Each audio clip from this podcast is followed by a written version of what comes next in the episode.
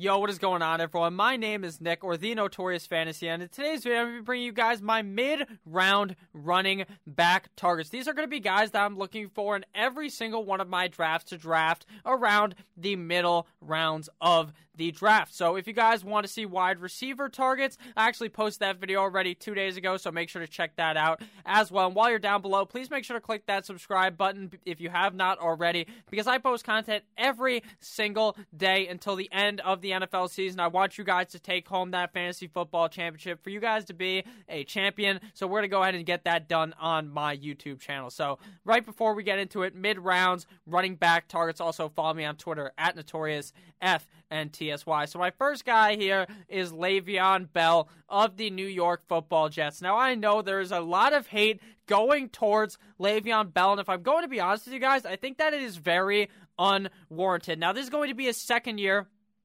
as a New York Football Jet, and last season didn't go all that well. But part of it was because Sam Darnold decided to see ghosts one night, and the other night he was seeing some, I don't even know how old the woman was that gave him that mono, but the guy had fucking mono and he missed a bunch of games. So Bell was left for dead with these garbage-ass quarterbacks dumping him off the ball. Now he gets Sam Darnold. Sam Darnold can easily dump the ball off to Le'Veon Bell, and there's also going to be confusion. Oh, they signed Frank Gore. Nick, are you worried? No, I'm not worried at all. Frank Gore does not scare me at all. Frank Gore might take away some rushing opportunities, but someone was going to do that on the team anyways. Le'Veon Bell is still going to be getting 4-5 targets every single game that he could potentially catch and take you for those fantasy football points. Now, last season, I'm going to read off his stats, then give a type of deeper analysis on why I like him so much in the middle rounds. Last season, he finished running back number 16 in 15 games played, 215 PPR points,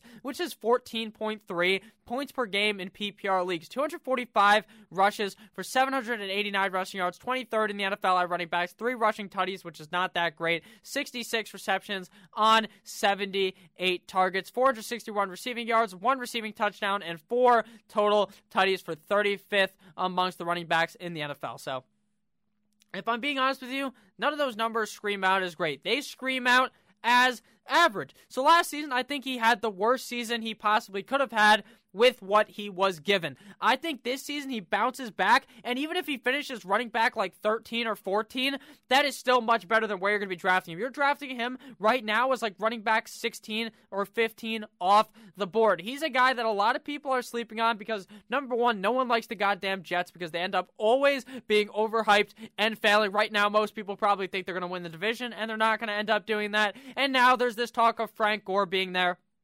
And there's also the people who, when they get burned by a player, like last season, people drafted Le'Veon Bell in the top 10, me included, and we got absolutely bent over and spanked by Le'Veon Bell and Adam Gase. Adam Gase probably snorted a line off of us right before he spanked us, but Le'Veon Bell didn't do all that great last season because he didn't finish as a top 10 back, but he was safe all season long, and I think that Le'Veon Bell is going to be an absolute safety blanket for my team that I can easily find in like the 4th or 5th round of my fantasy football drafts, and he may fall even further if people in your league all have that opinion that he is just washed up because he did not do what he did in Pittsburgh, in New York, and newsflash, that was kind of obvious because he goes from having one of the best O-lines in the league to having the Jets line and a coach who likes to snort lines. So I don't know. Le'Veon Bell, I think this season will finish much better than he did last year, and I think he's a very, very safe pick. So let me know down below in the comments what you guys actually think about Le'Veon Bell of the New York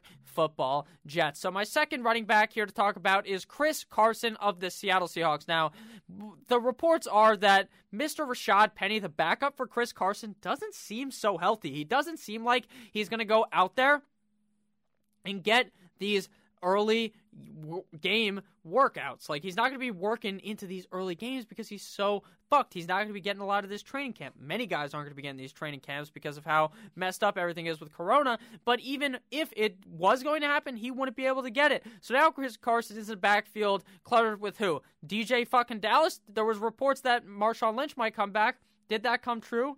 Not yet. So it's going to be the Chris Carson show yet again. Finished running back number 12 last season in 2019, and he has fallen way too far for my liking. Actually, I like the fact that he's fallen this far, but in reality, I think he should be going much higher than he is.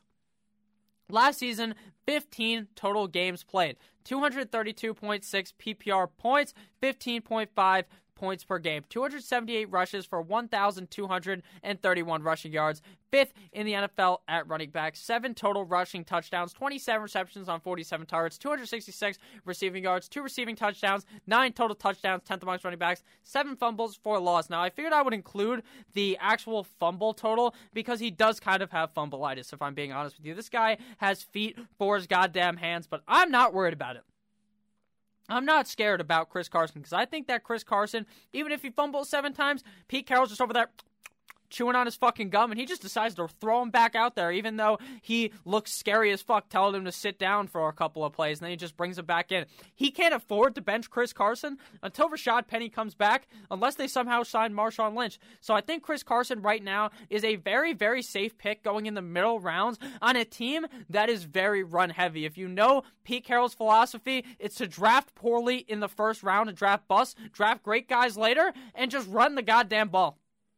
He is the sole fucking running back of this team. They're not going to run a committee system because Penny is too injury prone for that. DJ Dallas is not good enough for that. And Chris Carson is too good to be put in a running back by committee system like his name was Miles Sanders. So I think that Chris Carson has an outstanding year this year. I think last season running back 12 is around his floor. Maybe running back 12 to 15, but he's going much later than that. I think he has top 10 potential. If the Seattle Seahawks are playing great like I would predict they would in 2020, they had a great 2019 season. I think they look to build on it this year in 2020.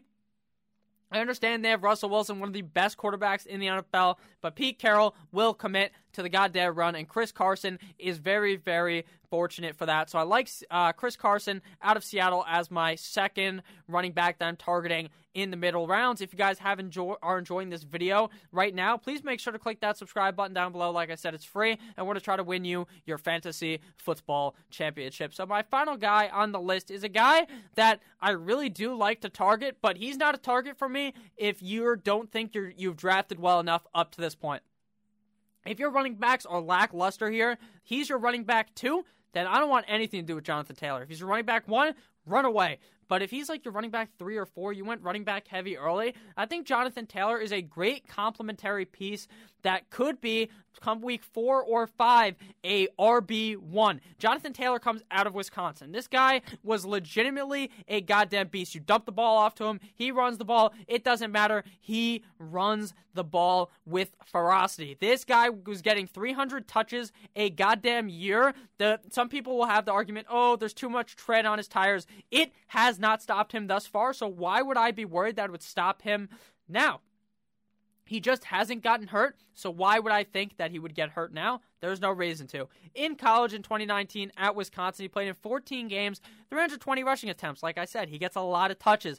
2,003 rushing yards, 6.3 per carry. 2,003 rushing yards. Some people watching this video might have been born after 2003, that man ran for that many yards. 26 receptions on 36 targets, so he's a guy who can obviously catch passes. He has 252 receiving yards in college in 2019 and 26 total touchdowns.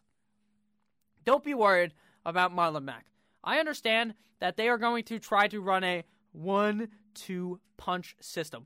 1-2 punch. You see how I use it? If you're watching this on the podcast, you can't see it, but I'm doing the air quotes because I don't fucking believe that. I think that they're spreading some lies to try to make Marlon Mack feel good. I think Marlon Mack is a talented running back. I think that he deserves to be a backup on a team, the second guy who's going to be getting touches because he's a very talented guy. But at the end of the day, Jonathan Taylor, they drafted this motherfucker in the 2nd round.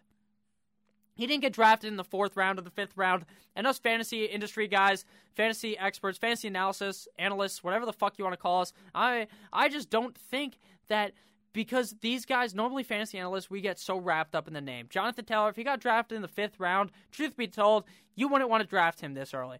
But now, he gets drafted in the 2nd round. The Indianapolis Colts draft their guy. If you watch the video of the Indianapolis Colts selecting Jonathan Taylor, I'm pretty sure the GM and the coach absolutely came in their pants when they selected Jonathan Taylor. I think that Jonathan Taylor is such a talented back. They bring in Phillip Rivers. They have a pretty solid offense around Jonathan Taylor that is tailored to run. Last year, we saw Jacoby Brissett rock that hat that said, run the damn ball. That's how you win games in the NFL. In the playoffs, you run the damn ball, and you can win them in the regular season doing the same thing. Jonathan Taylor can catch it. He can run it. So I think that Jonathan Taylor is going to be very, very valuable for your fantasy team come week 5 or 6. Now, like I said, if you drafted a lot of wide receivers heavy, you drafted quarterback, a tight end early, then don't draft Jonathan Taylor. But if Jonathan Taylor's your fourth option, your third option, I love that value for Jonathan Taylor because he's eventually going to just become the head honcho, getting all the touches on the offense. So I like to wait and get my guy in Jonathan Taylor in the middle rounds and just wait a couple of weeks, and he's going to be hot for your fantasy football team. So thank you guys all for watching this video. If you ended up enjoying, please make sure to click that subscribe button down below or on your screen right now on top of me. Check the video above, the video to the left, and the video to the top left. If you guys ended up enjoying, click that subscribe button. Like I said, I love each and every single one of you guys. Make sure you have a great rest of your guys' day. I'll see you tomorrow with yet another video. Good boy.